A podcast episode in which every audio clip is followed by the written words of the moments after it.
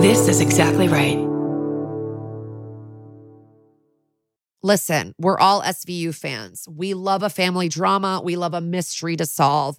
And you got to get hooked into a story with the details. You need the visuals, you need the storylines with the twists and the turns. And that is what June's Journey has and more. June's Journey is a mobile mystery game that follows June Parker, a daring young girl on a quest to uncover the truth about her sister's murderer. Dun, dun, dun, dun. This is your chance to test your detective skills because you'll play the game as June herself. The game is filled with all these beautiful, detailed scenes from the 20s, like lavish estates and gardens. And of course, little hidden clues are everywhere. There's twists, turns, catchy tunes. It all takes you deeper into this storyline. And if you play well enough, you can make it into the detective club. And there you can chat with other players and even compete with or against them, which is pretty exciting. And you never know which character might be a villain. Shocking family secrets will be revealed. And can you crack the case? Find out as you escape this world and dive into June's world of mystery, murder, and romance. Okay, love that. And guess what? It's all just one tap away. Discover your inner detective when you download June's Journey for free today on iOS and Android. That's June's Journey. Download the game for free on iOS and Android. Hi, I'm Erin Welsh. And I'm Erin Allmann Updyke, and we're the hosts of This Podcast Will Kill You on Exactly Right. We're back with our seventh season, which is bigger and better than ever. Because guess what? We're now a weekly show. This season, we're tackling everything from long COVID to norovirus, from the supplement industry to IVF, and so, so much more. New episodes drop every single Tuesday. Follow This Podcast Will Kill You wherever you get your podcasts. Of the Law and Order franchises, SVU is considered especially watchable. We are the amateur detectives who kind of investigate the vicious felonies these episodes are based on. These are our stories. Dun dun.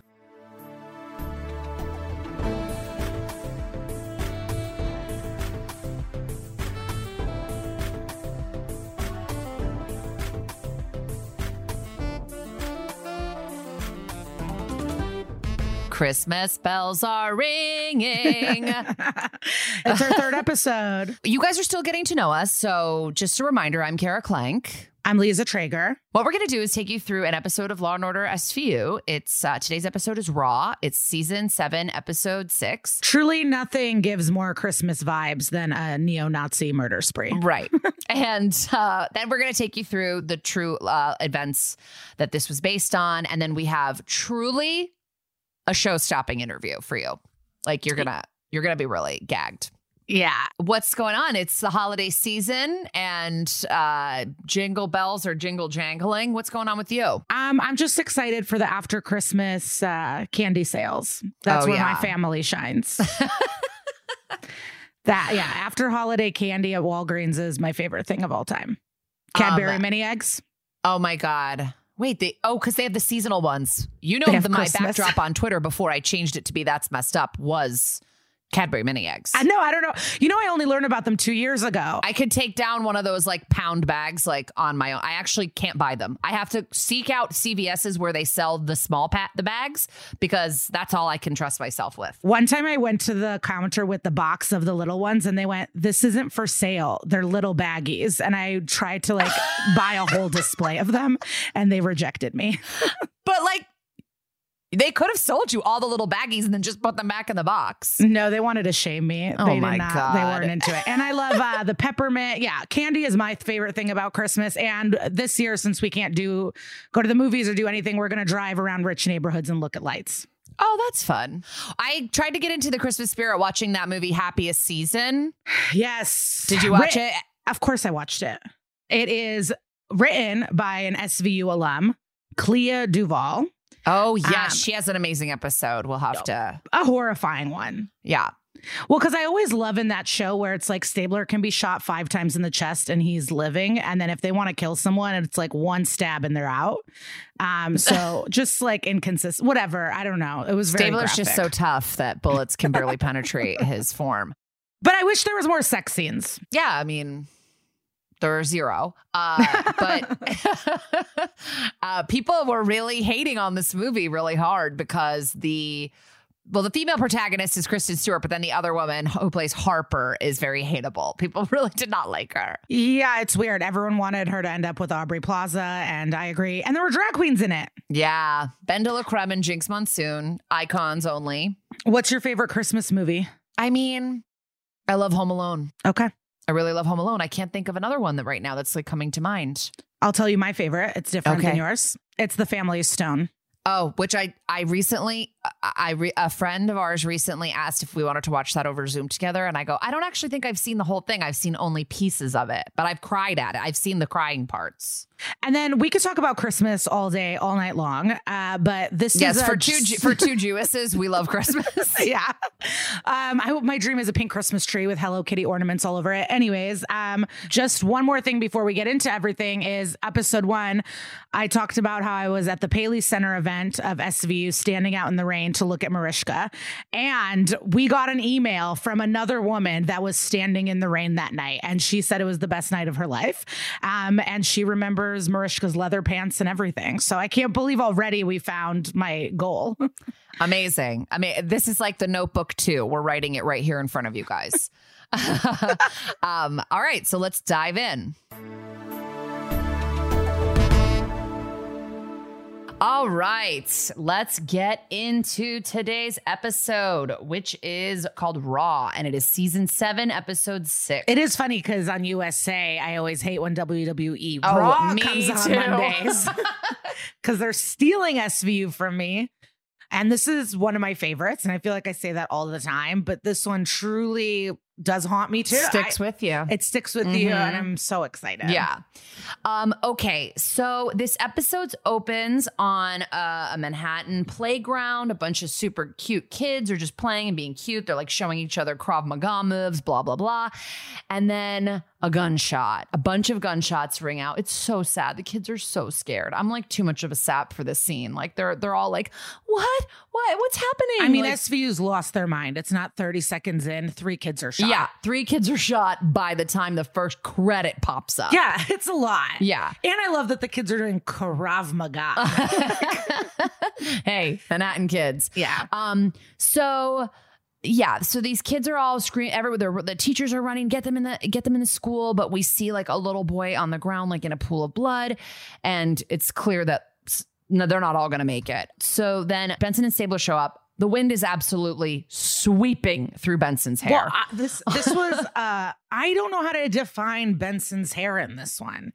It's like Tony Danza, female politician, yeah, it's like a long bob and mullet Miley floppy. Yeah, ooh, a lot of good words. I I couldn't describe mullet it. So I, Miley floppy. yeah. Yeah. But as she's approaching the playground, it's like the wind is just lifting it up. It's like a wave of beautifully like Light highlighted chest- hair. Yeah. highlights. Yeah.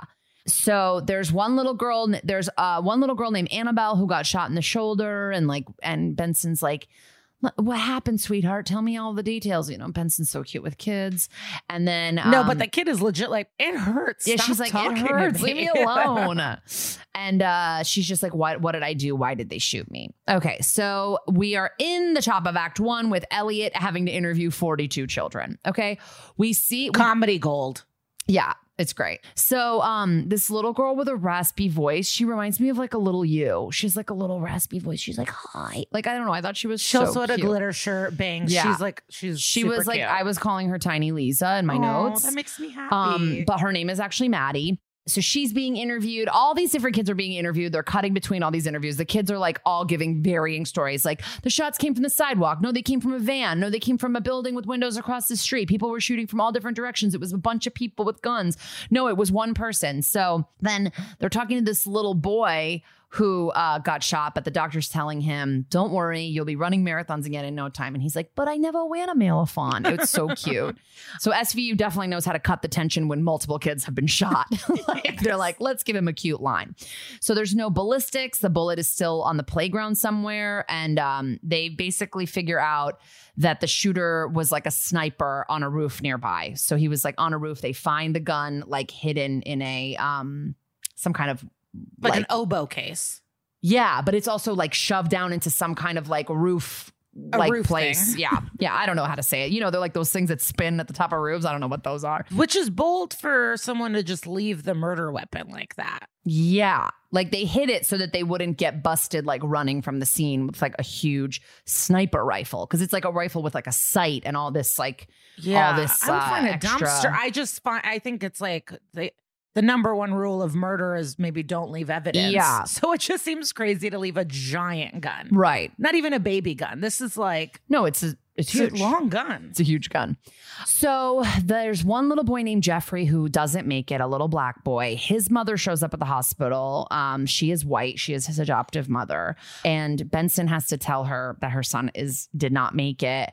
People always feel comfortable hugging Olivia Benson like right after they get bad news. Like it would not be my in like f- first thought to like hug Well, a police officer that gave me this No, news. but it might be anyone if there's like something so traumatic. so horrible. Yeah, I, I don't know if I need to share this, but when I worked at a hair salon in a call center, um, one of my favorite coworkers ever got a call. His sister died, and he fell into my arms, and I kind of carried him to the car. And we drove. Like a friend, a coworker. we would just eat McDonald's Yeah. together. I don't know if I was an emotional, like we would talk shit and like dance and like be mean to our bosses, but like I don't think he would say like that's the person I would reach for for help. But oh, I was of course there. not your number one, but you're yeah. I think that's a little different from like a random cop you met three seconds earlier. but she told the news. yeah. No, I got you. And I do want to give props to the uh, wardrobe department. She, I liked her outfit. It was like all pink, baby pink, little florals, and you know, just like an innocence to her. The kind of. mom? the mom, Yeah. Like, um, it. I just really yeah, like she has like choice. big eyes that are like filled with tears. She's really upset. She's like, you know, my husband has a job where he can't pick up his phone. Like, so we find out that her husband is a corrections officer at Rikers. So that's a million bells go off for Benson Oh, yeah. because it's like, yeah, you're you're Motive. gonna be on a lot of people's shit list if you're a CO at Rikers. So they, we find out that um, this couple adopted Jeffrey, the little boy who who passed from the foster system.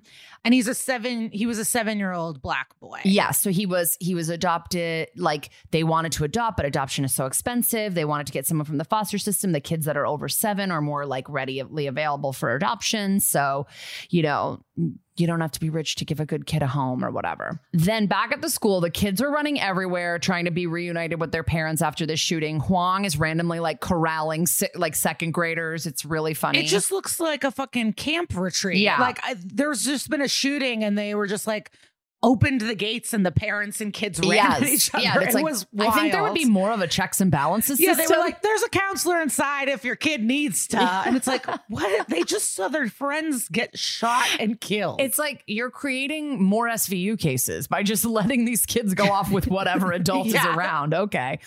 So then we, in like the background, little Liza from before, Maddie, is like freaking out and like screaming and like, I don't want to go home. And like, so they have to obviously investigate that. So they talk to her again. Uh, Livia talks to her and um, she tells them that someone has been hurting her, makes her pull her pants down. His name is Mr. Bug Eyes. And the mom is like, that's Mr. Bugazy. She has a hard time saying his name. So cute. So they get to this guy's house, Mr. Bugazy, and Maddie's uncle is randomly like beating the shit out of him until he's unconscious. the uncle's hot. Yeah. The news spread pretty fast. It was like they, they just had an Well, the interrogation. mom texts the uncle. The mom texts her brother and goes, This fucking guy. And then he just headed right over and beat the guy like unconscious. I've never been so turned on outside of you know our Meloni, Dean Winters. Uh, yeah, I liked him. okay. There's He's- actually another he's going in later. Liza's, Stay Liza's tuned. spank bank. I know that's a disgusting term. I hate myself. Um, they uh, so they traced the gun that they found on the roof to a place called Gun Ho in Staten Island. Puns galore. Also, I want to give a shout out to SVU for having a red herring molestation in the middle of a school Yeah. shooting episode. Yeah, that just like wraps up. Bagazy has a um alibi. It's definitely not him. He's just molesting little girls. He's not shooting kids. Yeah, just a side project Yeah. for this department. Yeah. So they they kind of wrap up that case in 10 seconds. And then they trace this gun They uh, it's uh, Munch and Stabler go to Staten Island. They go to this store. They see the this 16 year old is there. He's like an Aryan Nation poster boy. His name is Kyle Ackerman, and he's like, "You can't come in." And then they're like, "Yeah, we can. Let us in." And so he lets them in, and uh, they go down to like the basement of this store. They see a huge swastika on the wall. Like they're all this literature about like anti-Semitism and racism is being stacked up and distributed. And who is there working on the literature but Star, Marcia Gay Harden, a great character, a great actress playing this super racist woman Named Star. named yeah. Star. And she's like super pumped and ready to be racist. She like immediately makes like a sniff and then makes like a taken aback face when she is near Munch and goes, Ugh, Jew. And I'm like, do we have a smell? I didn't know. Like, I didn't know. She calls the little kid. I don't even know. Should I say these I don't think we should be saying She these says all these racist things about the little kid. I'm not going to trigger anyone. I'm not going to say these horrible words. I just wouldn't want to say any of them. I wouldn't want to say any of them. They're Yeah. honestly shocking to hear. This episode is uh, earlier season, season seven. yeah, it's 2005. And it seems like um, an Andy Cohen Watch What Happens Live drinking game where they're like, Drink, every, time, you hear. Star says something insanely racist. all of yeah. yeah. yeah, yeah, yeah. Like Yeah. any, or any of the characters. like yeah. you would be wasted. This episode is jam packed. Like the writers' room was like looking up at this like a racist thesaurus. Yeah. like they yeah, they were on found Urban every Dictionary for sure. insult they could get all episode long. Yeah, and then she slaps Munch and calls him a Jewish slur. Like it's crazy. She must have said something to Fin. Not until we get to because he's not there. Oh, he's so, just when- Mon- so oh, it's just Munch and Meloni. Yeah, it's Munch and Meloni's a good Catholic yeah, boy. yeah. So she's probably like honestly got a boner for him. Yeah. She's like, you white, but. They bring her into the squad room. She's calling it Jew York City. You know, she calls Ice T bad names. It's like truly wild. Um, they figure out that the kids who were shot are black, Jewish, and Italian. Like the little girl was Italian. The little boy who wins a marathon, he was Jewish. And the then the little boy who died was black. The person who signed off for the gun was like G Rockwell. It was just written as G Rockwell. So they're all trying to like figure out who this Rockwell person is. Um, they figure out also that the owner of the store, whose name is Brian Ackerman, runs a website called blitzkriegwarriors.org, the official site of Raw Revolution Aryan Warriors. He's just like a huge, huge, huge white supremacist. So Nazi gun shop. yeah. Yeah, it made me think about our current climate in terms of like how the boy and the dad were like so anti-cop, like these are our rights. Don't come into the store. You can't Yeah. be here. And yet, you know, they they tout around like the guns are to protect them from law Mhm. enforcement. And now the Nazis are the police. The police are the Mhm. Nazis. They're protecting gas stations and the cops. And it's like the nothing is real. I thought you guys were for people's, you know, I- Yeah. I mean, I know what it is. They're just for racism and they don't give a shit about Yeah. anything, but it is wild to see these Nazis be so protective of. Well, it's crazy also that this episode is from 2005, 15 years ago, and could truly be about like a rip from the headlines about today. You know, Yeah. like it's just it insane. is sad. Yeah. So Huang has a big revelation. He goes, hate groups love the internet. it's like, yeah, like it was built for them and by them. Hitler youth are alive and well, says Cragen. The kid, Kyle, is in the squad room showing them this game he's made on the website called Final Solution, which, if you don't know what that is in reference to, you need to read up on some World War II Holocaust history. Um, this kid has the high score in killing Jewish people in this game. It's basically like what's the ri- ride revolut? What's the driving game? oh, Grand like Theft Grand Auto. Theft, yeah. It's like Grand Theft Auto, but you kill minorities and Jews. Yeah. cool game. Um It look and the graphics are like Doom. If anyone played on Microsoft ever, yeah, they're they're not good. They're not good. the Um, Nazis really don't know about fonts or graphic design. No, no, none of the literature looked good. It was bad. Yeah. And the then I'm sure you're about to say this, so I'm not going to ruin this for you. Yeah. Then Kyle says something about your kind while talking to, to Ice T, and Ice T's like, "What do you mean by that?" And he calls him the N word. Full N word, hard Full R N on words NBC. hard in 2005 on NBC. What is going on? I'm like so surprised that that was allowed on like standard. I guess you can argue in standards and practices or whatever that it's like this, it, it has to be said so we can address it. We're clearly making it wrong to say it, like, you know, but still wild. It I was, shocking. very shocked. So And great acting by the kid. He looks like a Nazi kid for sure. yeah, and like he's he's been completely brainwashed. But I wonder kid. how they talked to him on set, how they prepped him. Like, I you're going to say the N word to Ice T. yeah. Isn't he the cop killer? Like, yeah, he's is- like, uh, I know this little white kid who's like in his uh, talking to his agent, like, uh, should I do it? okay, so this kid saying all this crazy shit to Fin, like you draw the short end of the genetic straw, like horrible. Then his dad blows into the squad and is like, Does anyone speak English here? And then, you know, Cragen shows up and he's like, I'm in charge. And he's like, Oh, I didn't know white men could be in positions of power anymore unless you're a homosexual. Like he's just fully like spraying his like, you know, bigotry all over the place, this guy. Um, And again, what you said earlier, so relevant to today, Yeah. yesterday, always and forever. This dude exists. He has existed. And it's just like these white losers who think they're victims of something. And it's like, yeah. you're not. Cragen's in charge. Right. you don't know anything. I just hate him. no, he's the worst. We are supposed to hate him. Yeah, It'd he- be crazy yeah, if I he's- loved he's this literally guy. yeah, like he's designed to be like a little bite-sized hateable asshole. Obviously, Benson jumps in and he goes, "Ah, the requisite tuna feminist. Why don't you stay out of this one, Hillary?"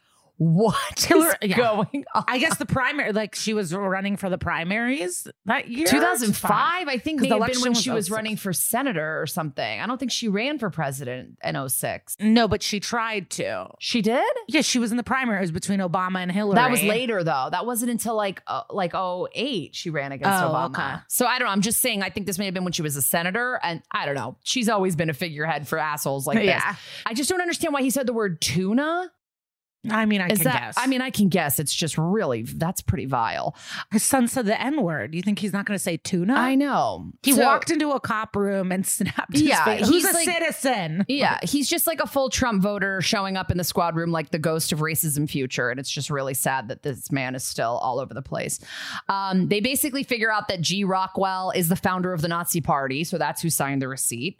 Uh, it's, it's obviously not a, a, a true signature. Um, the crime lab found DNA on the gun belonging to Brandon Lee Redding, uh, who is a Nazi skinhead. They Wait, show- we missed my other hottie. Oh. Um, they ask a cop, a black muscular Oh, officer, yeah, to yeah. remove the Nazis from the squad room, And he's like, "My "No pleasure." problem. Yeah, and he was hot. Yeah, Yeah. that was a hot guy. You're right. You're like been married too long. Maybe you're not. I know I don't have you're an not eye picking on it all up the on time, the but. I have to agree.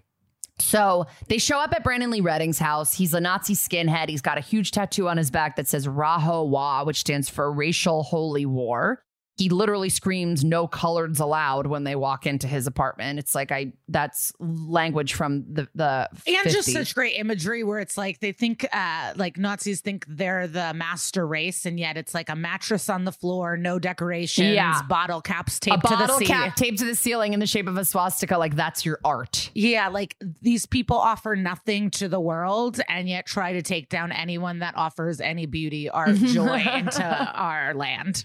So the the timeline basically go he was just released from Rikers. He went and bought the rifle, then this kid was shot. He's claiming the rifle was stolen. So the dad of the little boy who died shows up and goes, "This guy wasn't even on my cell block. Like I don't know why this guy would have it out for me. This like doesn't make sense." Okay?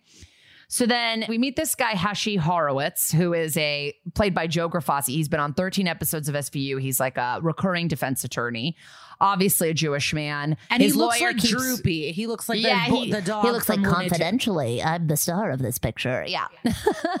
he is very droopy and very I like this man. And he kind of sits there and just grins and bear, bears it as his client calls him his Jew lawyer, you know? Also, this guy's name is Brandon Lee Redding. The Nazis always have three names, right? I don't know. Uh, all the like these guys always have three names.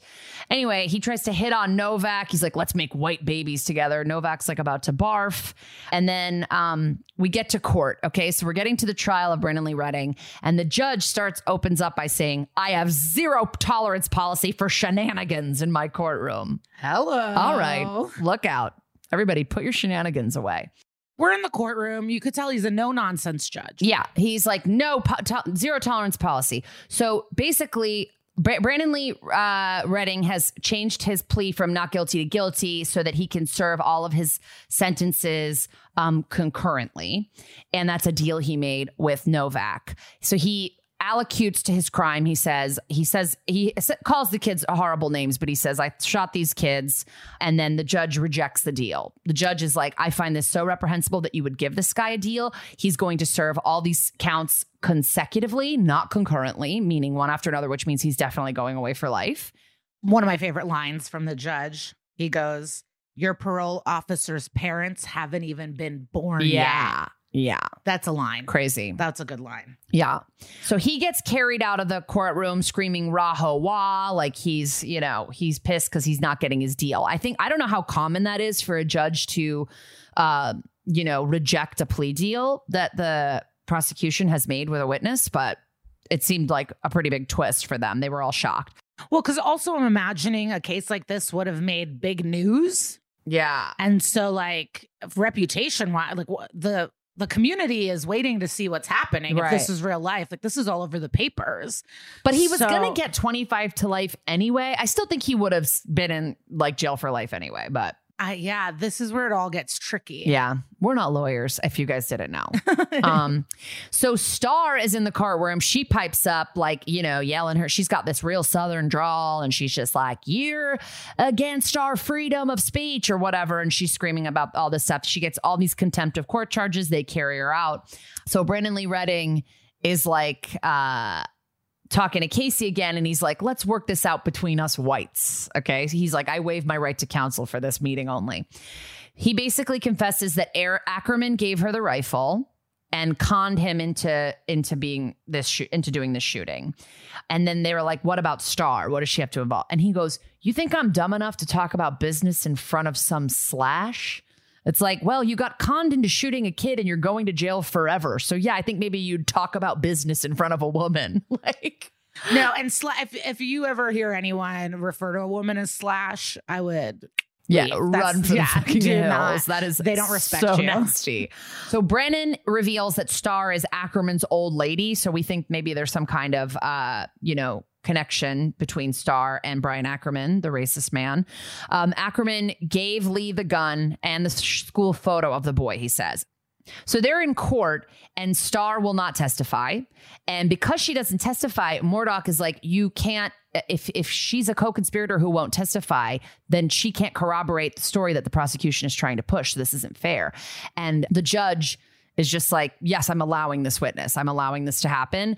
And uh, because Novak argues that the website is corroboration, and the Murdoch, the lawyer, is like, the judge is being influenced by his abhorrence of Ackerman's beliefs. Like, you're being influenced by the fact that you think this man is like a racist and you don't agree with what he says. I kind of feel like Murdoch's like a little bit right here, like Well, no, illegally. good, but he did kill multiple people. No, I know, but it, you you have to technically you have to have the stories corroborated, and if she won't testify, then you're literally just going off of the word of the fact that he has a racist website. I'm not trying to defend No, he racist. admitted to the crime though. no, no, we're talking about Ackerman now, though. He didn't admit to anything. Oh, Ackerman's on yeah, trial. Ackerman's on trial for building a website. for no for like contracting this hit.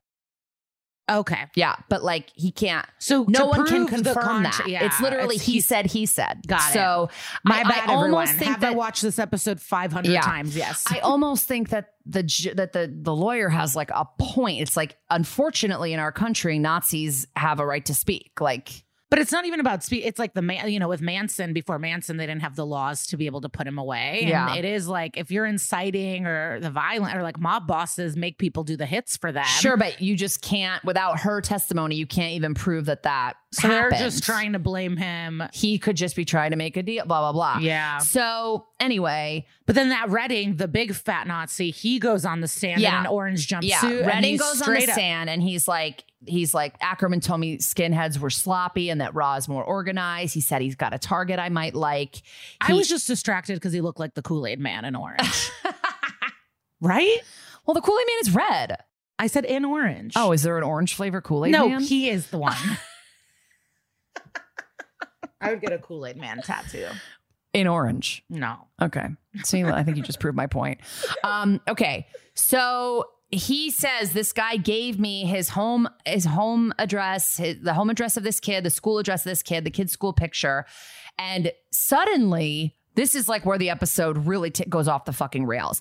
Kyle Ackerman, the kid, gets up, screams race traitor, shoots Brendan Brandon Lee uh, Redding in the chest, then shoots the judge. Then there's like a shootout as some random blonde man shoots at Munch. Then Meloni shoots that guy. Then Kyle shoots Meloni. I call it Meloni, but it's Stabler. And then Kyle is standing over Stabler, like about to literally kill him. And he's like, you know, everyone has to make sacrifices. And then Star shoots Kyle and is like, federal agent. I'm a federal agent. So she reveals herself, un- unmasks herself basically as a federal agent. And we kept a- asking this throughout the whole episode is why didn't she come forward in interrogation and be like, hey guys, I'm undercover? Yeah. She could have stopped I didn't un- shooting. Yeah, I, feel didn't like. understand why she was like, "Look, I'm not going to testify because I'm undercover." You because if you're alone, you're not breaking your cover. I don't know. I don't know how FBI undercover. I don't know either, work. unfortunately. But it was like you could have. I th- maybe she knew. uh, But if she knew about the shooting, she would have helped. Maybe. Yeah. How did she get a gun in? Like it's all pretty wild. Yeah. So then Munch is in the hospital. He got shot in the ass, which is really funny and very Munch. Um, Star, whose actual name is Dana Lewis, she's in there apologizing for all the slurs she said. She's like, I had to maintain my cover. She apologizes to Fin. Fin shakes her hand and goes, We're good. I also would like to say that uh, Star Dana Lewis says that she was in the organization for five months, and it's like within five months, You got that high up? you're fucking the leader. Yeah. that is amazing police work. Yeah. Yeah, she got real. It's like if you say enough racial slurs, you can just shoot. That's how you advance in those And kind of businesses. Fin brings Munch a fig shake. Yeah, from some deli that I think I've we're supposed to know about of that. I've never heard of. Of course he wants so fig. much to want a fig shake. It's so, but it's also kind of sweet. They're they have like a sweet little relationship, him and uh, Fin. So Stabler tells Liv that he's uh, he's in the hospital. Livia's visiting him. She, he tells her that Kathy has started started divorce proceedings. Ugh. She still wants to know if you got ki- shot, dude. I know Yeah. she wants to divorce you, but yeah, like, you gotta call. It's like you gotta call Kathy. Yeah. You gotta call the mother of your four kids when you've been shot. So then they try to figure out how they got the guns into the courtroom, and it's this random blonde man that I mentioned before is like named Christopher Rollins. He literally looked like a store mannequin at a surf shop. He was just like bang, bang, bang. Like it, it was. I was wondering what his audition process was even like. Uh, and he was he had like snuck in with a fake badge and ID, handed off guns to Kyle Ackerman. The judge is dead. A court officer is dead. Another one is hanging on, and Kyle is dead. So Brian Ackerman is proud that his son died fighting for his race. And uh, Dana found some other information about the shooting while they were doing a raid. They did a big raid. They took Ackerman down. They found all this like bomb making equipment and like busted them. So Ackerman is going to go to jail. Uh, but she found some in- interesting information. So then the last scene is Olivia at the house of the two parents of the parents of the dead child confronting them because the Whitlocks had actually taken out not one, but two insurance policies on their seven year old worth 750,000 when normally they're 50,000. And then they kind of did some digging and found out that Whitlock had pledged some money to a Nazi organization because they are racists. He pledged money to the Nazi organization for a future insurance payment. And uh, Olivia said, People must have been so confused. Two racists like you adopting a little black boy. And the mom goes, We're not racists. We just needed the money. So they arranged for their son. And like they're acting the entire time. horrible ending. But what's interesting, like this is so twisted, so upsetting. And that, but when Star brings the evidence to Benson, she's like, "You're gonna love this," and it's like, "No one No, I'm loves not. this. This is. I'm glad we're gonna catch the killers, but to be like, guess what, baby? Yeah. And I would like to think that the foster system's doing like a thorough vetting of their people and not allowing I've never heard of anything like this. Thank God. I don't think this part is not based on anything real. yeah, anything that real. part is not based on anything real. Think whatever you believe in. I that is so horrific to think that you would adopt a child just to kill them and see nothing for money and see nothing. I mean, it's like awful. yeah. It's one of the And what did you need the money for? I needed to know. Was somebody dying of cancer and there were hospital bills? Or was it just that he wanted to give money to Nazi organizations? They never said what they needed the money for. yeah. Not that there's any reason. And Benson, this. like when she walked into the apartment, she's like, "Why aren't there any photos of the kid?" And they like this is this happens on forensic files all the time. The people go claim the insurance immediately. Yeah. like you five days after this kid died, they were like, cha-ching, where's our money? It's Ugh. crazy. But again, what we talk about constantly, amazing actors. You Yeah. would never have known The whole time they're like, he's not even on my cell block. Why would he do this? Like you the mom, the shaky cry, and that's why I think the wardrobe did such a good job with the pink and the innocent. and what's like, crazy too, yeah, that is that is they did a good job. We'll Go, I you know, as usual, props to the SV wardrobe department. But here's the thing: if he's the one that contracted Brendan Lee Redding to kill his kid, then all the Ackerman stuff, Ackerman really didn't do anything. Ackerman He gave was- the gun to Fatty and um, gave him the photo of the kid. Oh, so that's right. The corrections officer didn't go directly through Brandon Lee Redding. He went. A- Ackerman went to him. So you're right. So he is still like conspiracy to commit a murder. Yeah. you're right. You're right. You're right.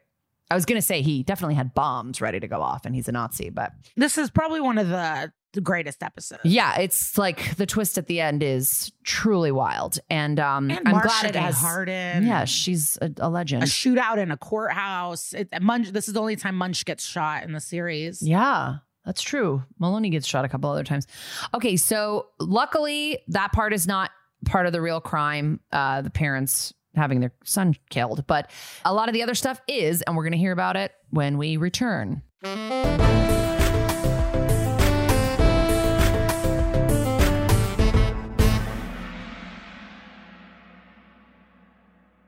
Listen, we're all SVU fans. We love a family drama. We love a mystery to solve. And you got to get hooked into a story with the details. You need the visuals, you need the storylines with the twists and the turns. And that is what June's Journey has and more. June's Journey is a mobile mystery game that follows June Parker, a daring young girl on a quest to uncover the truth about her sister's murderer. Dun, dun, dun, dun. This is your chance to test your detective skills because you'll play the game as June herself. The game is filled with all these beautiful, detailed scenes from the 20s, like lavish estates and gardens. And of course, little hidden clues are everywhere. There's twists, turns, catchy tunes. It all takes you deeper into this storyline. And if you play well enough, you can make it into the detective club. And there you can chat with other players and even compete with or against them, which is pretty exciting. And you never know which character might be a villain. Shocking family secrets will be revealed. And can you crack the case? Find out as you escape this world and dive into June's world of mystery, murder, and romance. Okay, love that. And guess what? It's all just one tap away. Discover your inner detective when you download June's Journey for free today on iOS and Android. That's June's Journey. Download the game for free on iOS and Android. Hey y'all, Star is back. Now let's uh, leave the episode behind us and get into the true crime. But her accent, you know, it just gives us a little bit of joy in this horrific crime episode. Yeah. Um, we need that. Okay, so this is based on a few different crimes. We're going to focus mostly on a murder spree that happened where I'm from, Skokie, Illinois, while I was living there as a child.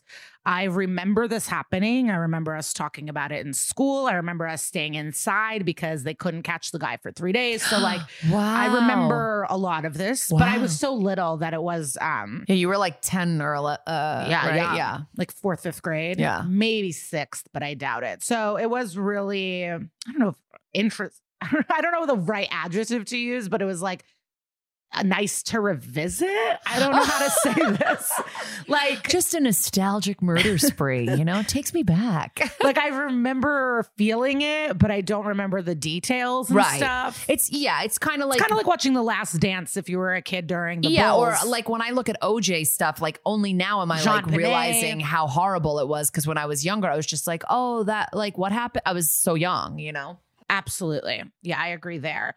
Um, but I d- so we'll get to that. I'm just going to touch on there's a courthouse shooting that um helped kind of inspire the courtroom shooting scene. But researching this courthouse sh- courthouse shootings happen all the time. Really? Yeah, when I went on YouTube to like find the news footage from this shooting, it was like the Michigan one, the Florida one, the da, da, da, da, da. like I think I think courthouse shootings happen way more often than we could have I ever I wonder if it's more people somehow getting a gun in there or they grab bailiffs' guns or like what happens. So this one that we're talking about is Kingston courthouse shooting of 2005. It's in Tennessee, and a Department of Corrections transport officer, one was wounded and one was murdered. Um, there was a female shooter, and a part of me went, "Oh, that's fun. That's nice. like it's so fucked up." And we've talked about female cur- killers before, Yeah. but for some reason, this kind of like I remember being like, "Get it, girl," which is pretty fucked up. But it's for a man. It's all a mess. But this happened in August 9th, 2005. Um, so close to this episode. And I think that's why these Oh, yeah, yeah, yeah. connected. Mhm. But basically, this guy, George Hyatt, he was pleading guilty in a courthouse to a robbery charge. Mhm. And um, as he was taken out by two, you know, cops or officers, guards, I don't know, guys with badges, as Mhm. he was being um, taken out, his wife Jennifer was there, and George yelled out, "Fire!" And Je- that's when Jennifer started shooting. And then they ran away into a car, escaped, and then dropped the car, got into another car, stayed at a couple hotels. They actually um, they got arrested like the next day, but they were, you know, able to maybe hopefully fuck Yeah. in the motel room. Um, but they are both in jail forever. So that's yeah, life. Okay. Life in jail. So jail. it wasn't necessarily racially motivated like this one. No. Or like, okay, got it. No, I think it was just like close to when this happened. Cause like I said, it seems like courthouse murder or shootings and shit happen kind of way more often than I ever anticipated. But this was like right around the time that the episode happened, not racially motivated. Uh, The man, the George is black and Jennifer is white, the husband, one wife duo. But I think it's just like, Yeah.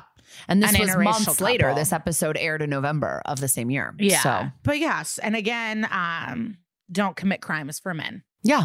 Let, let your husband go to jail. Yeah.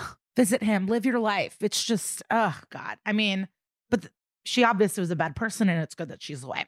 All right. So this case, um, the killer that we're going to be talking about is Benjamin Nathaniel Smith. And the Matthew F. Hale character is kind of like the Kyle Ackerman, Mhm. where did he commit? He's like the leader of the Nazis, but he didn't actually commit the crimes, but he inspired So he's kind of more like the Brian Ackerman, Brian, and then the young, Kyle, and then. Kyle is more like the um, Benjamin wasn't in a birth kid. I would say Benjamin is a mix, I guess, of Kyle and the big racist, the Yeah. Rahowa Mhm. guy. So I don't even know how. Meanwhile, ironic, we've talked about this. Benjamin is a very Jewish name. he changed his name later to August, which was is too Jewy. Mariska's real child's Mm, name. Yeah. Um, yeah, he said Benjamin was too Jewy and he didn't like it. So he did change it to August Smith. So I don't know what I don't even know how to organize this, honestly. Um, I'll talk about Matthew F. Hale. So basically, he's in East Peoria, Illinois. And if you've been to Peoria, it's a mess. I've performed in a comedy club there, and it's a great club. I I use it's a it's a club I have had great times performing at. Um, to the left of it's a strip club. Across the street is um is a dirt motocross ATV lot. like this is where we're at. Okay. So basically, he is in jail for 40 years. So that's great. He's up for parole in 2037, but he's only going to be 66, which is not old enough for a Nazi hero leader to be released on parole. So hopefully they don't release yeah, him. Hopefully not. And I bet like that seems like the skinhead community in jail is pretty strong too. Mhm. It just seems dangerous. Um, I did get a lot of the crime information from the Southern Law Poverty Center, Mhm. and they're on our side. Yeah. So if you're on the Nazi side, maybe you know go to Fox News for information about this. But I wanted to be transparent where I got it. Um, he realized he was a Nazi at age 11. This Matthew F. Hale guy, um, and for two decades he worked out of his childhood bedroom as a Nazi. a coming of age story. Yeah, yeah. And it's also like he created the World Church of the Creator from his childhood bedroom. it was like, this is the worldwide offices in Yeah. my home. In Illinois, and guess what Matthew's father did for a living? A corrections officer, A police officer. Oh wow. Yeah. Who let his son uh, lead a Nazi group in his bedroom and never stopped him. So Mhm. just, you know, the you know, the recent article that came out that the FBI has been warning about skinheads and Nazis in the police departments and how it's intertwined and law Mhm. enforcement. And again, this is someone whose father was a cop and let him do Nazi business Yeah. in their home. Um, and Wild. this guy's rap sheet's insane. 1990, he was arrested uh, for burning an Israeli flag outside. And so it broke an ordinance. 1991, he was fined for littering for handing out racist pamphlets. 91, arrested again for threatening three black men with a gun. 92, charged with criminal trespass, resisting arrest, aggravated battery, and carrying a concealed weapon after he attacked a shopping mall security guard. Only got six months house arrest and 30 months of intensive probation. I don't know what intensive probation means, but didn't fucking help him. 2003, he was charged in Chicago with contempt of court for refusing um, to stop using the name World Church of the Creator after losing a copyright lawsuit brought up by a non-racist church with that name. So these, you didn't even come up with an original name for your Nazi church? yeah, Come on, man. Do better. that's the thing. It's like you believe you're the superior race, and yet you're a failure. Yeah. It's crazy. And then 2004 is the final conviction that's put him away for 40 years. Um, he was convicted in 2004 of soliciting the murder of a Chicago federal judge, Judge Lefkow, who presided over that copyright trial. And it made him mad. His personality actually reminds me of Tiger King. oh. He's a megalomaniac. He thinks everything's about him, yet fails. And, you know, like, the revenge thing where it's like, oh, you you said I couldn't copyright. I'm gonna fucking Mhm. murder you. And yeah. um, and this is the thing about these Nazis too, where it's like, fine, be a Nazi, but find another hobby too. Yeah. Like they have nothing else going for them. And a life of hate with no, like whenever I play chess or games with my dad, he always says, focus on yourself and doing good. You get further ahead. When you focus on other people losing, you're so focused on that, you don't get to win. You don't get to build up your game because you're too focused on people losing. So that's just a nice piece of advice from my father. If any Nazis want to hear that. So he goes I, for all of our Nazi listeners, please listen to Liza's dad. Um, so he goes to jail for soliciting the murder of a female judge. Yeah. Yeah. in 04. So I'm going a little back and forth about it, but I just, that's like, I'm just telling you his rap sheet. Like this guy Yeah. got caught everywhere eh, he goes. And the best part about this, like, thank God the judge was not killed. No one tried to kill the judge, you know, obviously. Mhm. So basically, what happened was he asked his security chief to get the judge's home address, but he didn't know that his security chief was an undercover FBI agent. Yeah. And the FBI agent was like, or an um, FBI informant, I think. informant. Yeah. You're right. Yeah. You're right. So that's fucking incredible. But I that's also probably where they got a lot like Star, the whole idea for that is like from this. Oh, Yeah. look at you connecting the dots. Fuck yeah. Yeah. So that's like my favorite thing in the world that what a failure. Yeah. You can't even kill the judge you want to kill. Like you go to the one guy The one that's the. FBI informant to get the judge. And so that's what we're talking about with the Ackerman Oh, yeah. and how he gets charged. Yeah. It's like you are tr- you are trying to get people killed. You're also a fucking coward. You can't even try to commit the crimes on your fucking own. But I just love that he told on himself. Um, whatever. So he's in fucking jail.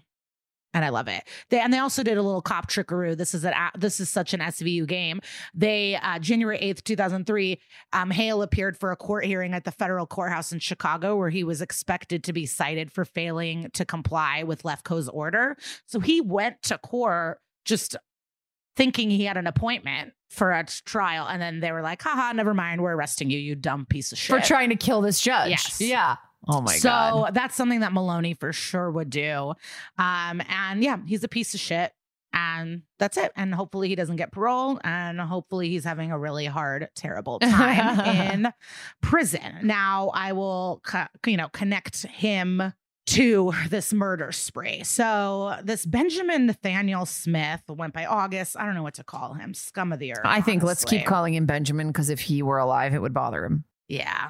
Basically, what prompted his murder spree is because Matthew Hale passed the bar and he got a law degree from Southern Illinois University, which is widely known as the biggest party school in Illinois, like that's where you go when you don't break a 3.0. Okay. You know what I mean? Like, it, so the fact that I know great people and rich people that have gone there, I applied there. I did not do well in school. So, but it is a party school. So it's just funny. He got his degree from there. Um, but he, the board of Illinois law, bar, whatever, did not allow him to practice because he's a racist. So they were like, yeah, you can't be an open Nazi Yeah. practicing law. And because of that, that's what sparked Benji and made him so angry that he went on this fucking spree. Wow. And he was gonna commit crime. Like there was no way this person was not gonna murder and not commit crimes. he was basically like a tinderbox ready for the match. It's and just this is it. hard to read this stuff and do this research thinking about like all these people that have third strikes or weed or like yeah. you know, teens that are poor that are robbing cars and get stuck in the system and spend so many years in prison. And then we have open Nazis committing crimes yeah. for Getting probation, getting out in like a couple months. And actually, yeah. to go back to Matthew Hale, the FBI and all these people, there were statements of like, yeah, you put you go to jail for a long time. We are gonna catch you before you pull the trigger. We're here to protect. And it's like, unless it's not a judge. All of a sudden, like if it's a judge or an employee, there's all these years and we take all these threats seriously. But if it's just a woman being abused, right. they don't, you know, famously, the courts do not uphold um, restraining orders or issue them uh, in time. I have friends who have been fucked in the system in this way and been stalked and harassed and bricks thrown through their windows, and cops have done nothing. So, reading all this is just like so fucked up. They have such long rap sheets, so many clues, and we're able to. He murdered. Yeah. He murdered two people and injured nine people over three days. This is Benjamin. Yeah. This is Benjamin. Both of them are just fucking nuts. Um, so he was a criminal justice major. That it's a tip off. If you're in Yeah. college for criminal justice, you might be good, but if you were good, you'd be sociology. the social workers, the defense attorneys, they go sociology. The probation officers, they go criminal justice. Those are the cops. It's not a fucking real major. So we go all the way back to he grew up in Wilmette. Dad's a doctor, mom's in real estate. They spent always- time in Wilmette. It's Yeah. literally where the Home Alone house is, I think. Yeah, it's so I'm in Skokie. We're neighboring. Like Skokie is kind of the connection between the North Shore suburbs and the city. I would say, um, in Chicago, it's by Northwestern University. Um, it's a it has it had the highest population of not of Holocaust survivors anywhere in the world outside of Israel.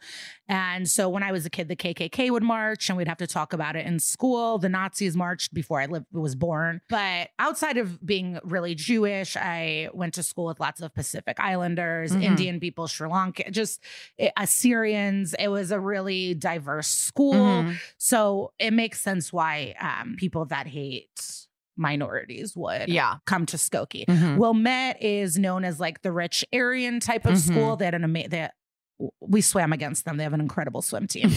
but there are stories of New Trier kids going and doing swastikas on um, Wow. cemeteries and and New Trier famously like the number one public high school in America, like Yeah. constantly in the in the top of like one of the best high schools. And Yeah. obviously. But it's just I know a lot of kids from there, and it's just so rich. Yeah. a lot of drugs and a lot of racism. Mhm. So that's uh, that. I'm sure there's good things. Hopefully, they've grown as a community. I don't know what to say to you. So you know, they so there was no indication from the family. The neighbors are like, we had no fucking idea. But his high school senior quote was a John Wilkes Booth quote after he killed Abraham Lincoln. Some Latin. Thing. Yeah. He said sic semper tyrannis. that's insane. Yeah. So that a, another clue Yeah. uh, that this kid's not going to be good. So he went to U of I, and this is where his Nazism started. And this is what's so crazy. University of Indiana. no, University, University of of Illinois, Illinois.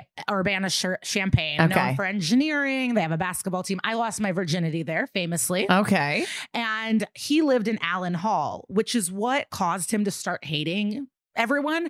I stayed at Allen Hall when I lost my virginity. All my friends were in Allen Hall. It's the artsy dorm. Like it's artsy. It didn't have air conditioning when I stayed. And this is like earlier 90s, obviously. They made it seem like it was some swanky dorm. Going to college is just expensive, but it's really like the hippy dippy, gay, queer, artsy, fartsy yeah. dorm. So this guy was like, ugh. he hated it. Yeah. He hated it. Um, he didn't like foreign students. He didn't like the foreign professors. It made him uncomfortable. And that's where he met Matthew Hale of East Peoria, who was recruiting on campus for his World Church of the Creators. Okay. That was an anti-black, anti-Christian, which seems weird, and anti-Jewish organization. So, October 97, he got accused of beating his girlfriend in his dorm, smoking weed, and fighting with others. You know, there's one of these that I'm okay with. Jesus. Smoking weed is fine, but you can't beat your girlfriend in a dorm. And this again is like another thing that's Or always anywhere. ignored with mass shootings and um, you know, violent people that end up murdering is they have violence towards women. Kyle Rittenhouse, who is arrested in Kenosha for Mhm. murdering two people, um, that churches are raising money for, but he had videos of him beating women. Like violence against women is a red issue. flag. Yeah, and it's a red flag to bigger to bigger crimes. Not that sorry, I don't mean to say that beating a woman is a horrible crime, No. but it is a red flag to murder and other things down the road like escalations. escalate. Yeah. Yeah. So the fact that we ignore it. So he beat his fucking girlfriend. Um, and in a New York Times article around, you know, after the attacks in the, the 90s, the end of the 90s, Elizabeth Ann Starr, in a phone interview with the New York Times, she said, People really need to pay more attention to domestic violence and racism. And it's like, yeah, couldn't agree more. Why are you a college student understanding this and a whole fucking country can't? It's whatever. She was ahead of her time. So um, he got probation. He got ethics classes. He needed to go to counseling, but there was just- ethics class. I, I took ethics in college and I went three times. I got like a C. I just don't think ethics class. That's like you study Greek philosophers. I know colleges because one time I was um, drunk and I stood on a chair and smoked a cigarette into the smoke detector. And they caught me, and I they didn't want to actually punish me, so I like just wrote about anti-smoking and like made Oh, posters. Okay. and had to clean up the butts from the smoking area. Good like, job. They don't actually, you know, they want they don't want to kick kids out. I Yeah. guess, um, whatever. It's, I didn't. I'm not proud of my moments. Um, he started passing out racist shit, screaming about free speech. He was peeking into dorm windows. He had weapons. He filed a complaint that he was being mistreated by the dorm administration. Um, and then the school consulted with the parents, and the parents seem rich, successful, smart, and they like took him out of school. And they're like, "My bad." They signed a thing saying he'll never return. Yeah. So, summer of 98, he enrolls at University of Indiana. He switched from computer science to criminal justice. And again, he was passing out racist ass shit. Um, he wanted to start a white student union. He was mad at the black student union. Just, you know, he was doing interviews all the time and writing articles. But the thing that's crazy is like the mayor of Bloomington, John Fernandez, met with him twice um, and like in a call in show. And he goes, all indications were that he didn't have any history of violence. And it's like, but he did. And you're the mayor, and like this happens a lot where like women are like, that guy's creepy, and guys are like, oh, he was nice. I don't know what you're talking about. Yeah. And it's like men should just never get to decide who might be violent or not. Like your intuition is just fucked and you don't listen, whatever. So he did interviews for the paper. He wrote things like, they gave him attention. And I always think about this because a lot of comedians will have like Alex Jones and all these Nazis and crazy people on their podcasts. And they think that it's freedom of speech or that it's fair and we need to hear everything. You are spewing Nazi shit. There's Mhm. no two sides, there's not depth to these people. Yeah. These aren't opinions. They do not think that black people, Jewish people, Asian people should be alive. Mhm. Why? So I just hate people that magnify his voice. And so he was like writing things for the paper and on radio, and it's just like, Yeah. we know what Nazis have to say. Like Yeah. I'm just so disgusted by people that like help spread the news. Whatever. And he um he legit was like, I'm willing to debate any of these issues at any time. And Nazis love to do that. And it's like, yeah. it's not a debate whether black people should live. Yeah. Like it's just like I no one wants to debate you. And like I said, so you could see he's had a long racist ass history. And that Hale claimed that they were actually like separating and not close anymore because Hale's about nonviolence and Benjamin is so about violence. And that's not true. Um, the police found like 13 hours of phone conversations between them for like months leading up to it. They talked before he went Mm. on a crazy rampage. They were tight. You know what I Mhm. mean? And I don't know if this adds to it or what, but it happened July 4th weekend. Huh. So it was July 4th weekend, 1999. And it had to do with Matthew Hale not getting his law license, but something about it happening over July 4th weekend. Is, Yeah. I'm an, I don't know what the word is. Again, we will learn throughout this podcast. yeah. I have really bad vocabulary. And Kara mentioned this, and I'm just gonna say this right away. So we're not um wondering, but he shot himself at the end three times. And that's crazy too. You could, like these Nazis are so bad they don't even know how to kill themselves. So he went on a spree just shooting out his car No, window to I'll- people. Yeah, so yeah. I will um go through that. But I just wanted to say this fucker is dead. yeah. Sorry to get grim, but basically he started in West Rogers Park, and that's maybe 15 minutes away from Wilmette. He knows this area. It was a Friday night, Shabbos. All the religious, it's a very Orthodox area. And so all the Jews are running around going to Mhm. services. And so he shot at six Orthodox men on their way to services. He then drove to Skokie, where he fired seven shots at Ricky Byrdsong. Um, and he was 43 years old. He was the former head basketball coach at Northwestern University. He had an amazing career coaching. Um, he was an amazing person and he was shot in front of his two children. He was like out for a jog. His kids were like playing outside with him. Um, growing up in Skokie, like this is it's it's an it's just like a quintessential suburban looking neighborhood, and I just can't fucking imagine this. So yeah. he killed Ricky Byrdsong, and I think that's what gave this. I mean, I think the story would have been media circus anyways, but I think having someone that prominent um, in the community. He then drove to Northbrook and he shot at an Asian couple. They were not injured. He then Saturday morning. I just can't. This is what I don't understand. How he kept being able Yeah. to drive. Yeah. I don't understand it. They will stop like any black person that kind of looks like the mm-hmm. person. and they had his car. He drove a Ford Taurus, a powder blue Ford Taurus, which to me is that's a criminal justice, a Ford Taurus. Are you fucking kidding me? Yeah. That is not a car for a sane person, and powder blue is not an appropriate color. So, Saturday morning, he drove to Springfield, Illinois. He injured a black man. He then drove to Decatur. In the afternoon, he wounded a black minister. He then um, drove to Urbana, Champaign. He shot at a group of six Asian U of I students, injuring one of them.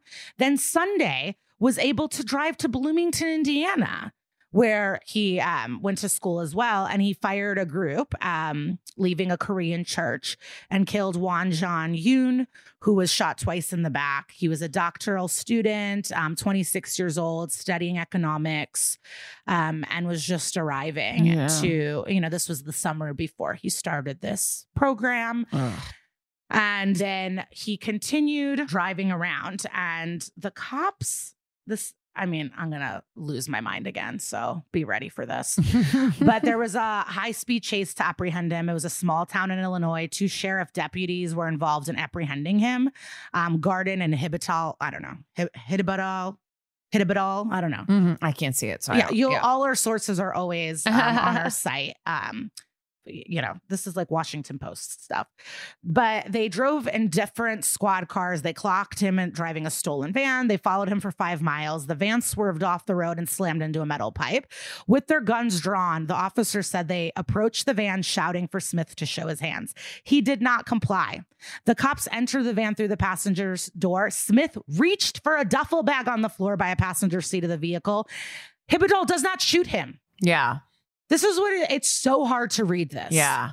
Thinking about all the ways black people are shot for and murdered for Yeah. no fucking reason. We have a man crossing state lines in a stolen Multiple murders. multiple murders, and the cops are wrestling him to the ground as he's reaching for a duffel bag when you know he's armed and dangerous. Yeah. It's like, you know, we're supposed to think these cops are heroes, and I truly, it's so hard to do that. I, it's be thinking about everything, but so they wrestled him. And then they heard shot, and he ended up shooting himself. Um, there was they grappled. There were two muffled shots. Like this motherfucker was willing to die for this white supremacist murderer. Yeah. The cops said when they first saw Smith that his neck was already covered in blood, and they found ty- all the weapons of all the types that were used in the Mm. shootings in his car. Sounds pretty this open makes and shut. me even more upset. They took him to the hospital and tried to revive him for 40 minutes. I read that he shot himself in the head a couple times and then once in the heart. No, it was one in the thigh, one in the chest was the final one. Yeah. And um one in the chin. Oh, okay. The chin must have been the one that he was trying to go for his head or something. Yeah. That's what I mean. These people can't You can't even Even get do that right. No. Yeah. the fact that they revived this man for 40 minutes and just it's hard not to think about Breonna Taylor Or George Floyd.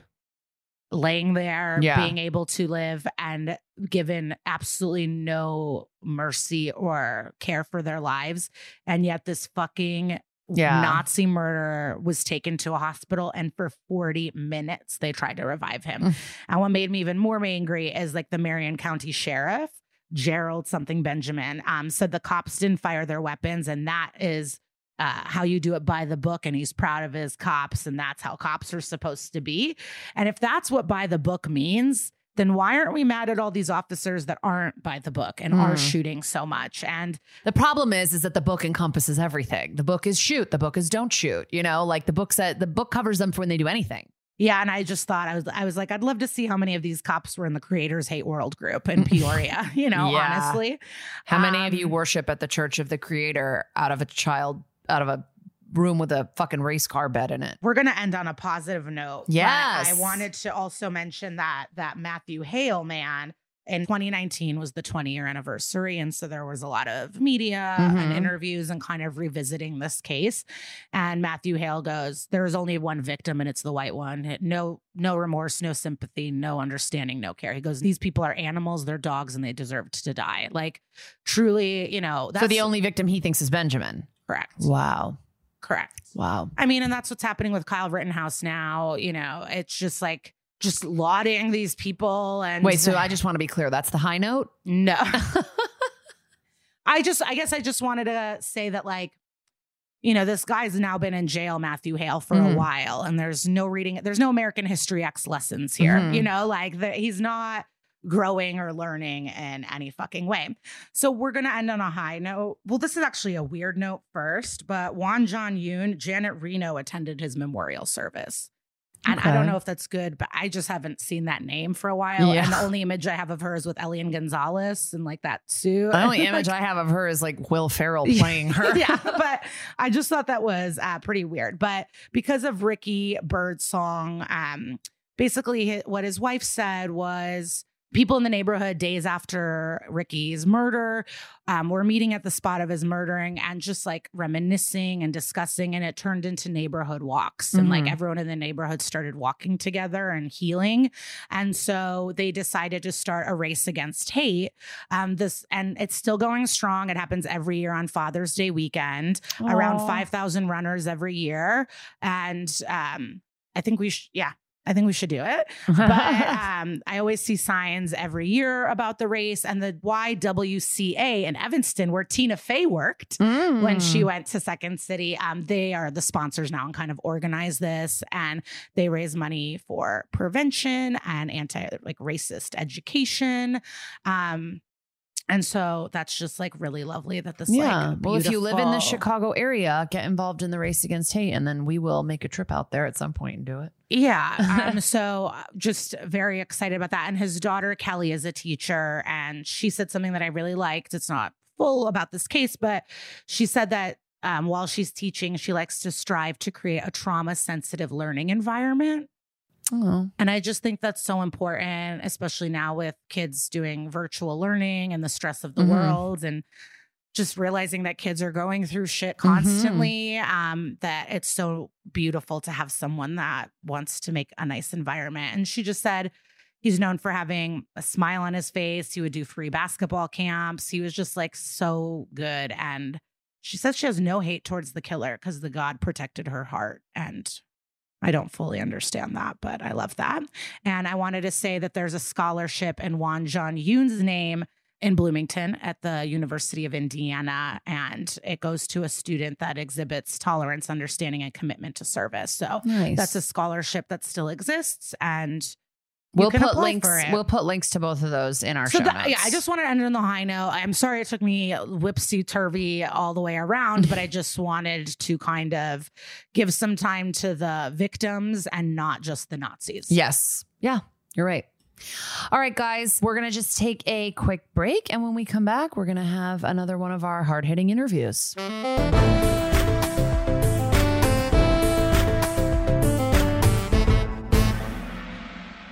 Okay, Liza. Our dream come true. I mean, this is insane. Our interview today is with a Tony winning, Oscar winning, halfway to an EGOT actress Yes. who has been in such classic films as Mona Lisa Smile, Pollock, First Wives Club, iconic, and is currently starring in The Morning Show on Apple TV and plays just an iconic uh, recurring character on SVU, Dana Lewis. Everybody, please tune in to our interview with Marcia Gay Harden. We're also thrilled. We can't believe that we have an Oscar winner on the podcast. I should have And- brought it up for my background.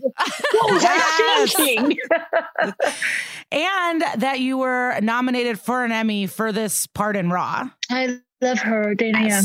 S- star Oh, Dana yeah. Lewis and your Dana four Lewis, episode arc. iconic arc. Mm. And we're assuming this was an offer only. You were not auditioning at Chelsea Piers. You know what the fact of Chelsea Piers alone. You know, for the audition, you got to do a trampoline jump, then you got to swing across the room.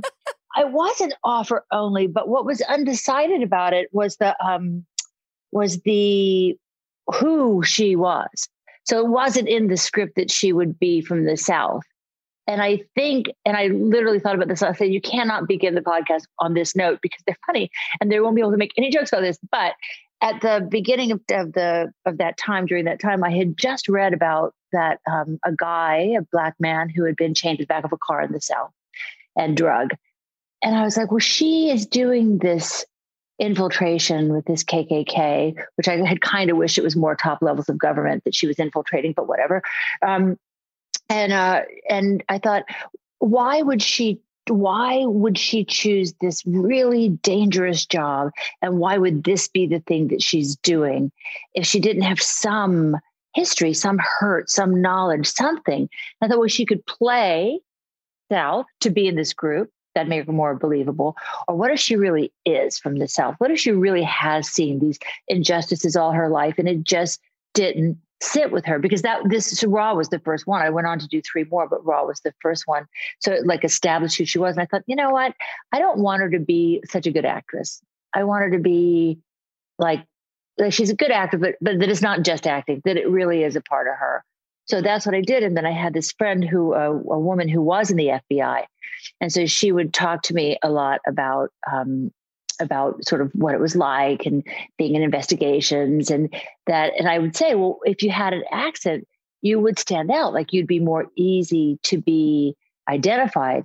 And she said, well, maybe she's able to, to get rid of her accent when she wants to, but she just talks. It is her accent and she's using it for this. So that's kind of how that came to be. And you know what's so cool? They never said no. They never said, Wow. No, that's not going to work. You know, we may, we might think about it for another time. They just were like, okay, that makes sense. You've given her a background in history, so let's go. No, it's an iconic accent. I love saying star. Like I'm bad at accents, but it's it's like the best. I, Um, I actually think that was pretty good. Could you say it again, please? no, I'm Come on. not too embarrassed. Star. I love it. Dana Lewis. Hard Dana Lewis. Well, we were wondering is there a difference on how you played her, knowing that she was undercover in the FBI, as if you had played her if she was just like a neo Nazi? Oh, that's a real. No one in the whole world, in my entire life, has ever asked me that question. Um, that's such a good question, and I don't know because I didn't. I've never thought about it. I didn't do that. Would you? Like, I'd have to go back and look at it. And you know, I've only seen it the one time when it aired. I'd have to go back and look at it and say, did I throw in a little look to somebody? Did I do something that would be like a little quiet giveaway? Did did Benton and I or uh, Meloni and I hold a look longer? And I literally. Yeah. I don't know. What I did love was the was her that final reveal. You know, FBI, hands up. And I was living up in Harlem at the time, and some of the guys I used to go to the gym and hang out, you know, work out with at the gym, um, or watch them work out really and go, I can't. um, they'd be like, "Girl, you better come out with that gun at the end because, you know, we we we know you and we think of you as like you know, a, a good one. And I thought that's interesting too, because if you play someone who is that hideous, you know, who really is that hideous, you kind of have to know that people identify you with that thing. And I think about all these great heinous roles that people do get identified with. And it, it was, it, you know, it just makes you think. So, can I ask, like, speaking of like heinous and, and all these like horrible like slurs you had to say to like Ice T, to Richard Belzer Right. and stuff, like, what was it? I mean, those were all scripted. You weren't going off script for any of those, right? You weren't Yeah. just like improvising and No, the um, Um, the off script was the smell, smelling him. I knew Ah, that was one of her Liza How was did questions. wondering that. How did you She No, know? I was was like- gonna ask. I was, was gonna, gonna ask. that was amazing. Amazing. so so what like is uh, tell us like when uh when they yell cut after you've just said all this horrible stuff to to these two guys like are you guys laughing or are you is the tension cut like you know that's I mean for us I was like I can't believe we even that some of these things are even being like allowed to say on network television but At the time, it was were. probably pretty risky. Yeah. And I think that the smell and what is the line right after a Jew or something? Jew, yeah, you just you just sniff them and say Jew and we're both Jewish so we're we we feel right. like we can say Jew Okay. that way Or you're not, you're not. Oh, so you have to say Jewish, not Jew, right? Of course. Yeah. Um, but uh I, you know, the whole thing with language is so interesting because I've got kids and they teach me this about language all the time. And I'm and I and it's I think language is beautiful. So like I really love words and they'll tell me all the time, like you can't say this, you can't say this, you can't say this, you can't say this. And sometimes there's some perfectly um innocent in a way. Like where I grew up, and I will say this on the air and I'm apologize for anyone I offend, but when I grew up, I I was called by my best gay friends fag hag. Come on, girl. Yeah. And now I can't say that. And of course, my son is gay, so he's like, super, you cannot say that, mom. I'm like, well, I didn't want to say that to you anyway, but but I just like looking at the word, you go, words change, people change, and and sometimes my kids will go, oh, this person can say this because they have agency. Like if you're Jewish, you might have agency to say something, or uh, you know, if you're of a certain race, you might have agency to say certain words that you don't if you're not.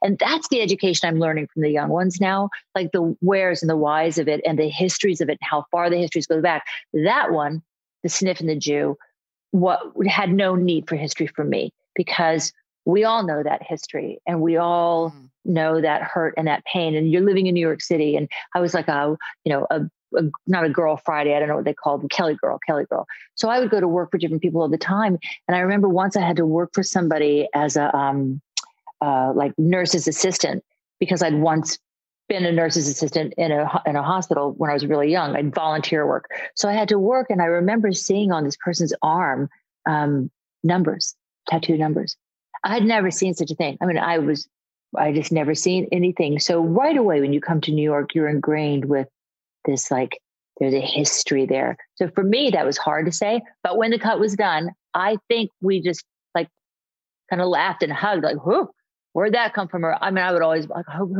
hope you're okay. And I know that some people, like, I don't think Daniel Day Lewis would have said sorry, right? He would have been like, I'm in character. Even though I love him so much. But I can't, I have to break the thing to acknowledge the humanity across from me because Right. it, yeah, you can play it, but it ain't real life. You're playing. Let me ask you. So, when they brought you in to play Dana Lewis, did you know that there was going to be multiple episodes, or was that just like a one off that they just turned into a bigger arc because your character was so interesting? That it's cool. It was a one off. You don't know. And it was, and then they ended up writing four, but each one I didn't know beyond that that there was going to be another one. And the last one I could have strangled them. And I want you to get Dick Wolf on the phone right now because I know. Dana needs to get out of jail. I I know. I was like, I was like, I could see there being a thing where Benson goes to consult you while you're in jail, like because like they need your help with like a case. or it turns out she's undercover in jail. But yeah, they were really clear about that one because you know i'm surprised you I, have you studied that real case? Because it was really it was there was really No. a san francisco cop who had come up through the ranks. I'm pretty sure san francisco it's been a long time since i shot up at san francisco she had come up through the ranks. She was lauded. She was honored. She was loved. And it turned out with dna testing they were able to link her to a crime that had occurred like 20 or 30 years before. And everyone was like, no Her name is way. Stephanie Lazarus. I see. Oh yeah, I think we have it on our list Oh, to with- do. See with that last name as well. Um, interesting. But I said, no, that's not Dana. That is not Dana. Dana is is strong. She is um, honest. If she's anything, she's honest. And she's just so moral. I think that's why her and Benson are so like linked. That's what like. I thought. And you know, it was It was hard because I was. I said no at first. I said, you, "She, it can't be. I don't think I want to do that because I love Dana, and Dana can't be that person." And they were like, "It's based on a real person. Could you see your way into it? Take it or leave it, sort of." And and you kind of go. First of all, I love Mariska so much, and I love, uh, you know, Chris and all. Of, I love the show, and it was based on a real person. And I did do it, but there's a part, and they had written it for me but there's still a part of me, honestly, that goes, mm, I don't. It's I still have to wrap my mind around that that was her. I really do. I don't think we've It seen the upset end of us. Dana I hope not. I can't. I can't imagine that she's gone forever. And one of the things I love about SVU is it's such intense subject matter, but they do have a sense of humor. Yeah. And I loved that Meloni kept getting injured anytime you were on, Always, on yeah. the show. And I loved that so much. I do too. I thought it was so great. I think they always try to cut those scenes with humor. And um and I think that makes it palatable because it because there's a little teeny tongue in cheekness. Another of my favorite parts of your run was in the third episode where Dana Lewis gets assaulted. You on the witness stand was like such an incredible performance. I don't think I have a question. It was just really powerful. That's an interesting scene because um, she's a soldier. I remember we had the discussion with the director because it was sort of written that at the end she would break down and sob and have all that emotion. And I was like, mm, no, I don't want to do that. Not because I don't want to break down and sob, but because I don't see it as her. And it wasn't, I say it so cavalierly as if to dismiss the director. I don't mean it that way. What I mean, is just coming from me. I was like, let's talk. I don't, I don't love that. And they presented, you know, their side. And I said, how about we shoot it both ways? Can you please just let me do one where she's a soldier? Because I've seen these women in the military who will talk about rape and they will talk Mhm. about, um, it's something that happened. It is in the line of duty and it was traumatic, but in their recounting of it, it's not a day later, it's not a, a minute later, it's much later. And in their recounting of it now, they're slightly removed from it. And I totally got the drama of, of being in the moment. You know, as an actor, they're like, the whole point is be in the moment, in the moment, discover in the moment. And what the director said was really lovely. They said, yeah, she did get raped and she's a soldier, but she's still a woman. So even when you do it, and it is an incredible violation, even when you do it on the your version where you hold on to it, can you let that vulnerability at one point come through? And I think they chose, and I haven't seen it in a long time, but I'm fairly sure they chose um, that one. So, like, so you've done four episodes. You said you you love Mariska, you love Chris, you love Ice T Every are there any like? Do you have any like memories from the set of when you were there? Any like fun little stories? I think mostly I remember down? just how the set changed as Mariska became a mother. I mean, Oh, the dressing room, the um, hair and makeup room, her focus, her her richness just got more expansive. And then you know there was initially like her dressing room and Mariska. Hey, she's she, Mariska's like one of the guys. You know, I think that's what you love about her on some level. She's like one of the guys. Hey, Marsh, how you doing? All right, guys, let's go. Let's get the show on the road. you know, she's very she can take command of a set, but but she doesn't feel um, over like overpowering in a bad way when she does, but she's in command. And then the kids would come in and Mariska would finish the scene and go, gotta go breastfeed, you know, I'm leaking. And she would, well, that was her first one. And then she adopted the other ones and she would go just back to be with them all the time. There'd be nannies and people.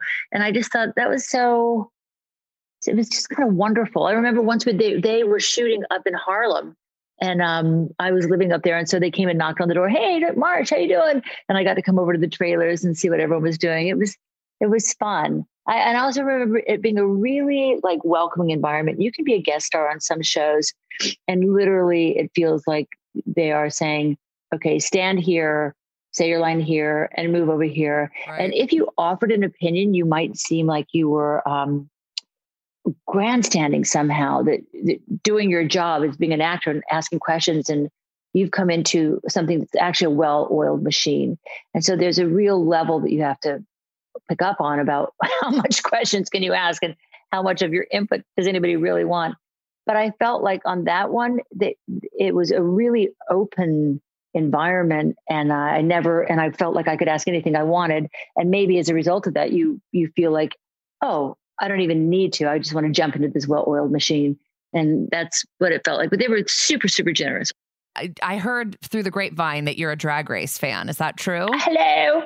And do you vote for it right And I wrote for Yeah. Drag Race as a new mom. So I was literally doing the same thing, like pumping in Carson Kressley. I mean, pumping in Oh Ross Mathews' dressing room, like on his days off, and like doing the whole thing that you're talking about. So it was just reminding me of i my love that my summer as a new mom working at Drag Race. but come on how did you book that gig that's amazing it, it was it was it was cool. I literally got the email about it when I was in the hospital having just given birth. So it was like a very uh serendipitous. day. Yeah, who crazy- doesn't great love day. Ru? RuPaul's amazing. And my son introduced me to Ru. He was always watching RuPaul's Drag Race, and he introduced me to him. I mean, on television, and then all he's watched every season, every this, every that. I've not Yeah. watched all of it, but I watched enough to get to know Katya and some of the other people.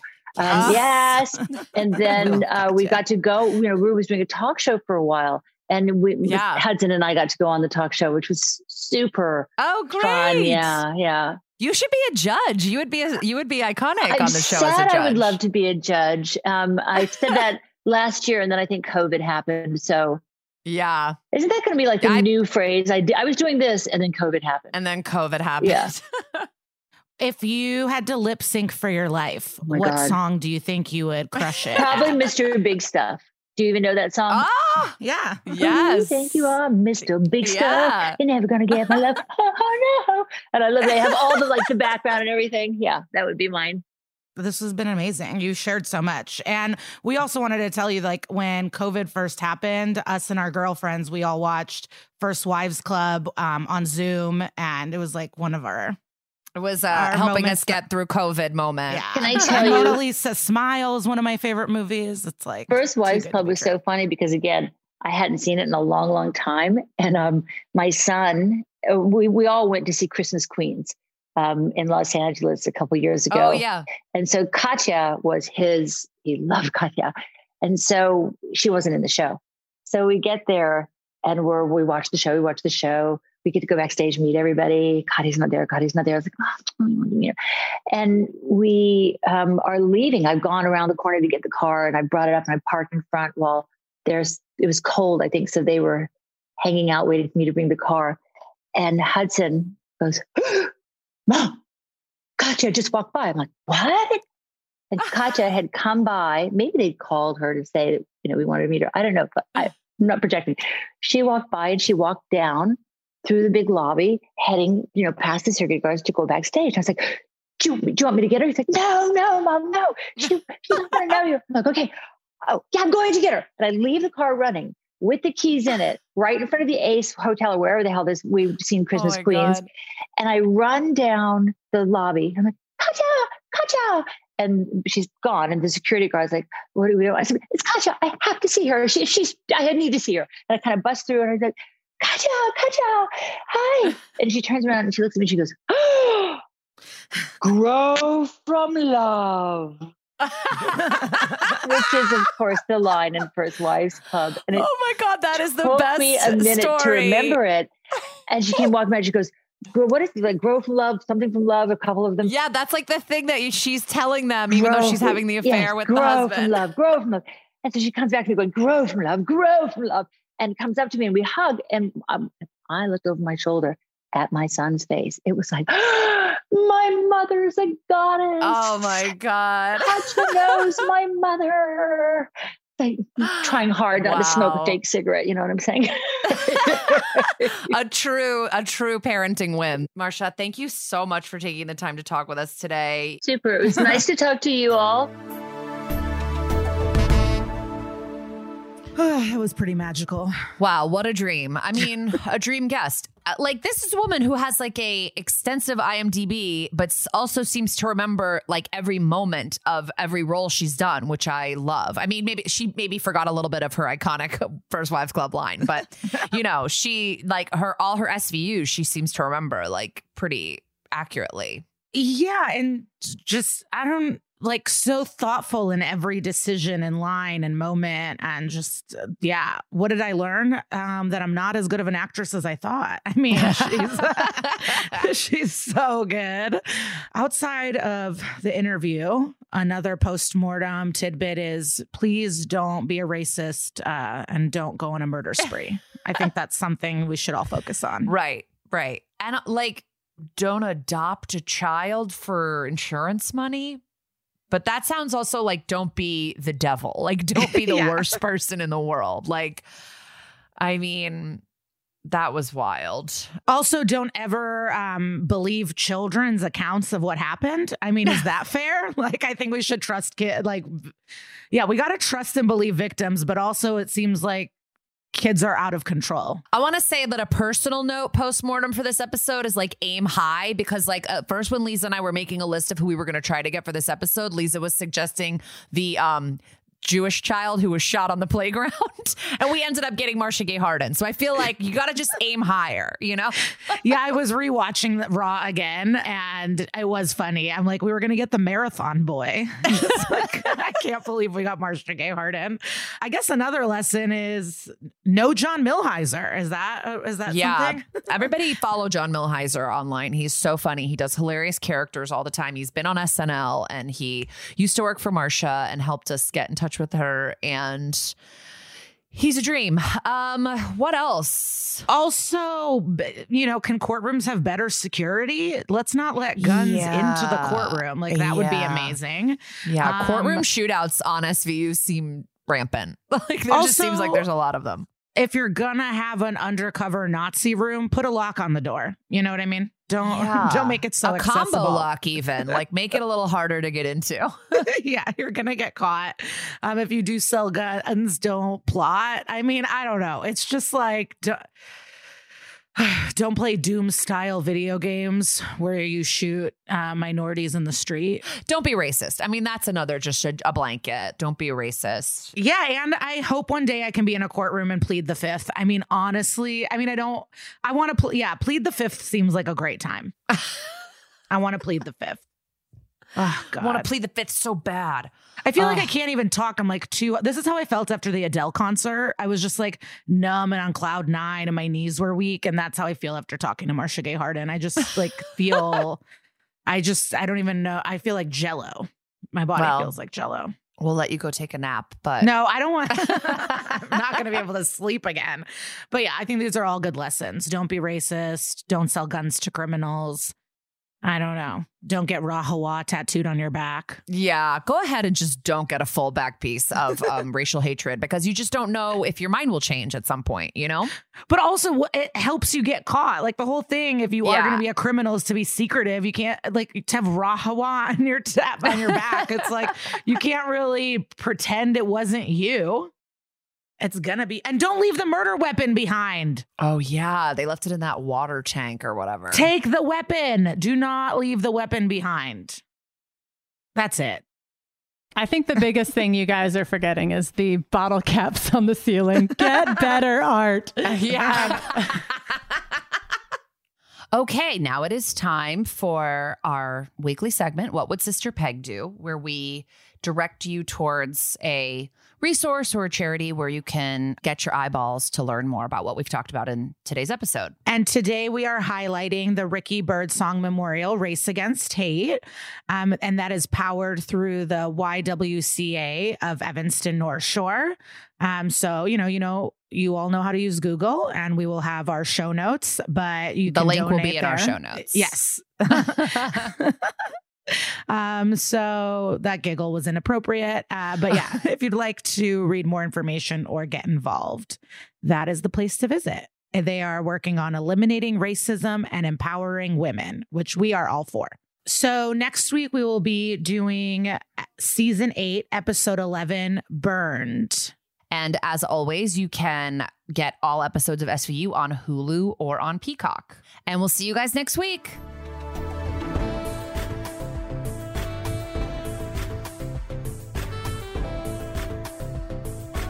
That's Messed Up is an exactly right production.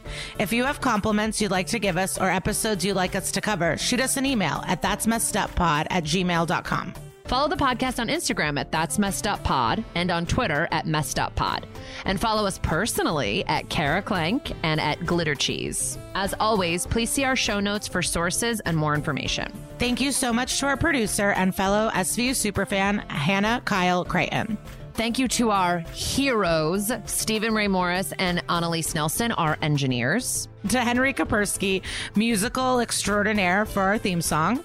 To our artistic queen, Carly Jean Andrews, for all of our artwork. Thank you to our executive producers, Georgia Hardstark, Karen Kilgariff, Danielle Kramer, and everybody at Exactly Right Media. Listen, subscribe, leave us a review on Apple Podcasts, Stitcher, or wherever you get your podcasts. Dun, dun.